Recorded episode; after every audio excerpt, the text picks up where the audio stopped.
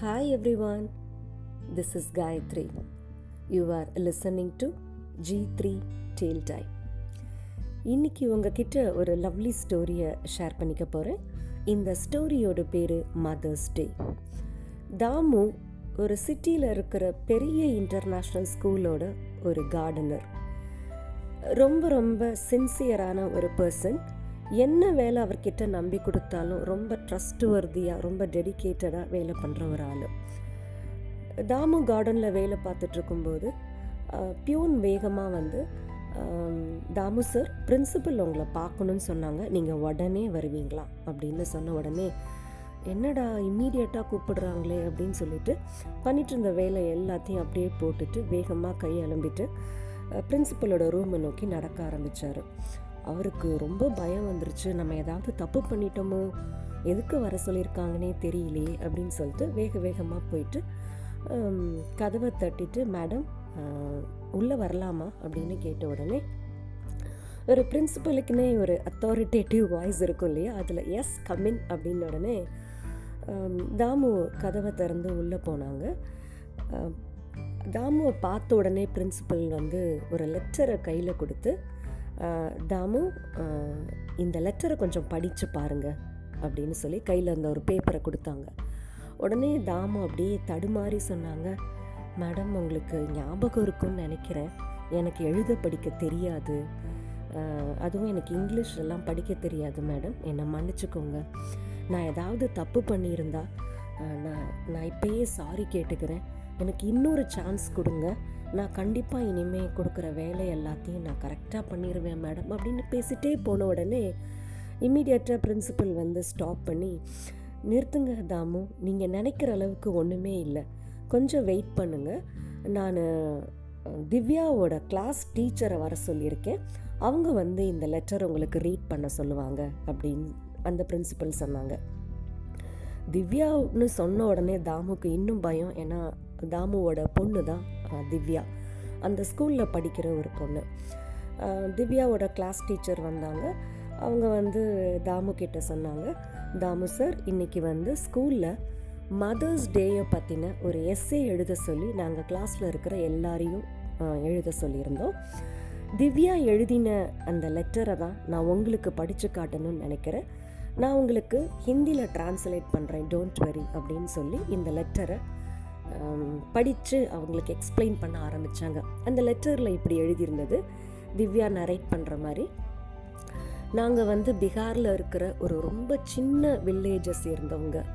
அந்த ஊரில் எந்த மெடிக்கல் ஃபெசிலிட்டியும் எஜுகேஷன் ஃபெசிலிட்டியும் ரொம்ப ரொம்ப கம்மி. அது நிறைய பேருக்கு கிடைக்காத ஒரு வரம்னு நினைக்கிறேன்.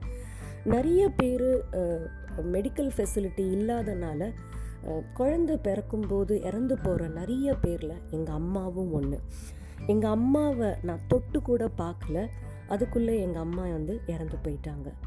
எங்கள் அப்பா தான் என்னை தொட்ட மொத ஆள் என்னை தொட்டு தூக்கின மொத ஆள்னு நினைக்கிறேன். இன் இன்ஃபேக்ட் அவர் ஒருத்தர் தான் எனக்கான மொத்த உலகமே. எல்லாருக்கும் நான் ஒரு பொண்ணாக பிறந்ததும் நான் பிறந்த உடனே எங்கள் அம்மா இறந்து போனதும் ஒரு ரொம்ப பேட் சைனாக தோணினதுனால என்னை யாருக்குமே பிடிக்காது. ஆனால் எங்கள் அப்பா மட்டும்தான் என்னை எப்பயுமே கைக்குள்ளேயே வச்சு என்னை பார்த்துக்கிட்டே இருப்பார். நிறைய பேர் சுற்றி சுற்றி சொல்கிறத கேட்டிருக்கேன். இந்த பொண்ணை எங்கேயாவது கொண்டு விட்டுடு இல்லை நாங்கள் பார்த்துக்குறோம் நீ இன்னொரு கல்யாணம் பண்ணிக்கோ. இப்படியெல்லாம் பேசும்போது எங்கள் அப்பா என்னை தூக்கிட்டு வேகமாக அந்த இடத்த விட்டு நகர்ந்துருவார். வளர வளர எல்லாரும் என் முன்னாடி என்னை பற்றியே பேசுகிறது வந்து எங்கள் அப்பானால் டைஜஸ்ட் பண்ணிக்கவே முடியல.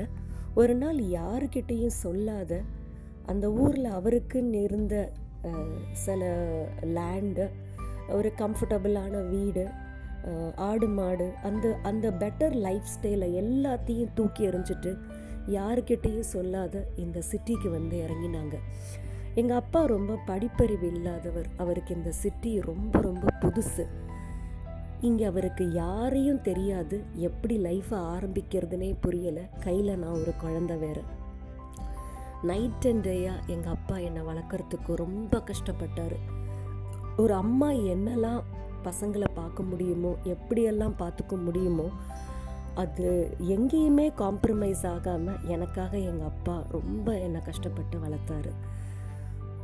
நான் எனக்கு எதெல்லாம் ரொம்ப நான் பிடிச்சு சாப்பிடுவேனோ அதெல்லாம் ஒரு பாயிண்ட் ஆஃப் டைமில் எங்கள் அப்பா எனக்கு இது சுத்தமாக பிடிக்காத ஃபுட்டுமா எனக்கு இது ஒத்துக்காதுமா எனக்கு இது அலர்ஜி வரும் அப்படின்னு சொல்லி சொல்லி சொல்லி அதை என்னையவே சாப்பிட வச்சிருவார்.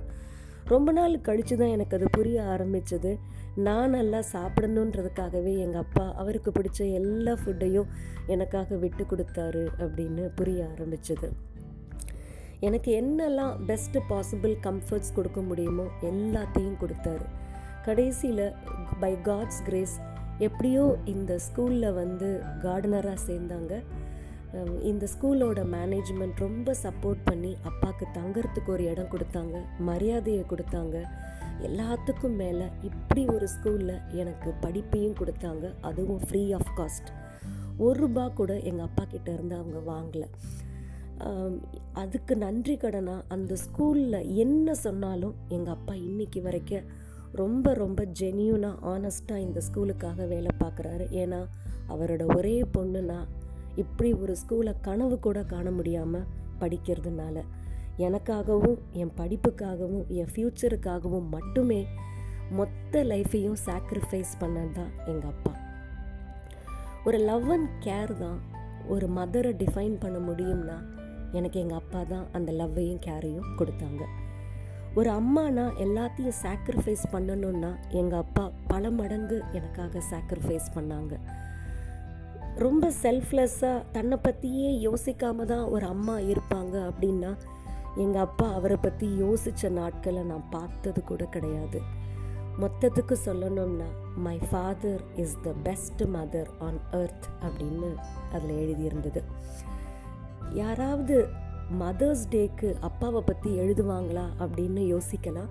எங்கள் டீச்சர்ஸுக்கு இந்த எஸ்ஸே பிடிக்காமல் கூட இருக்கலாம். ஆனால் என்ன மாதிரி எங்கள் அப்பா மாதிரி ஒரு ஆளுக்கு எனக்கு அவரை பிடிக்கும் நான் எப்படி சொல்கிறது அவருக்கு வேறு எது பண்ணாலும் புரியாது. ஆனால் நீங்கள் எனக்கு அப்பா கிடையாது. நீங்கள் எனக்கு ஒரு பெஸ்ட்டு மதர்னு சொல்கிறது தான் நான் மதர்ஸ் டேக்கு எங்கள் அப்பாவுக்கு கொடுக்குற ஒரு பெரிய கிஃப்டாகவும் ரெஸ்பெக்டாகவும் நான் நினைக்கிறேன் அப்படின்னு சொல்கிறதோட இந்த லெட்டர் முடிஞ்சது. தாமுக்கு கண்ணில் தண்ணி கொட்டிகிட்டே இருந்தது. அந்த லெட்டரை வாங்கி நெஞ்சோட சேர்த்து அணைச்சி குலுங்கி குலுங்கி அழுதுட்டு இருந்தார். எப்பயும் ஒரு மெஜஸ்டிக்கான டோனில் பேசுகிற பிரின்சிபல் கூட அப்படியே குரல் உடஞ்சு அழாதீங்க தாமு. இந்த ஸ்கூல் ரொம்ப ரொம்ப ஃபேமஸான ஸ்கூல் இதை மாதிரி நிறைய விஷயங்கள் எழுத சொல்லியிருக்கோம். பட் இதை மாதிரி ஒரு பெஸ்ட்டு எஸ்ஸேவை இந்த ஸ்கூல் ஹிஸ்ட்ரிலேயே நாங்கள் பார்த்தது கிடையாது. அப்படின்னு அவர் சொல்லும்போது தாமுக்கு அப்பையும் அழுக நிற்கவே கிடையாது. அதுக்கப்புறம் சொன்னாங்க நாங்கள் ஒவ்வொரு வருஷமும் மதர்ஸ் டேக்கு ஒரு ஒரு ஒரு சாதிச்ச ஒரு விமனை இந்த ஸ்கூலில் கூப்பிட்டு அவங்கள சீஃப் கெஸ்ட்டாக கூப்பிட்டு எல்லாரையும் ஆனர் பண்ண வைப்போம். பட் இந்த டைம் இந்த எஸ்ஏவை படித்ததுக்கப்புறம் உங்களை காட்டிலும் ஒரு பெஸ்ட்டு மதர் ஒரு பெஸ்ட்டு மதர்ஸ் டே கெஸ்ட் எங்களுக்கு கிடைப்பாங்களான்னு தெரியாது. Will you be our chief guest for the event அப்படின்னு கேட்டாங்க. இதோட இந்த ஸ்டோரி முடியுது. எத்தனை தடவை இந்த கதையை நான் படிக்கும்போதும் என் கண்ணில் தண்ணி வராமல் இருந்ததே இல்லை. எனக்கு என்ன சொல்கிறதுன்றதை காட்டிலும் I really miss my father இந்த கதையில் வர நிறைய விஷயங்களை எங்கள் அப்பாவும் நிறைய பேரோட அப்பாவும் பண்ணியிருப்பாங்க.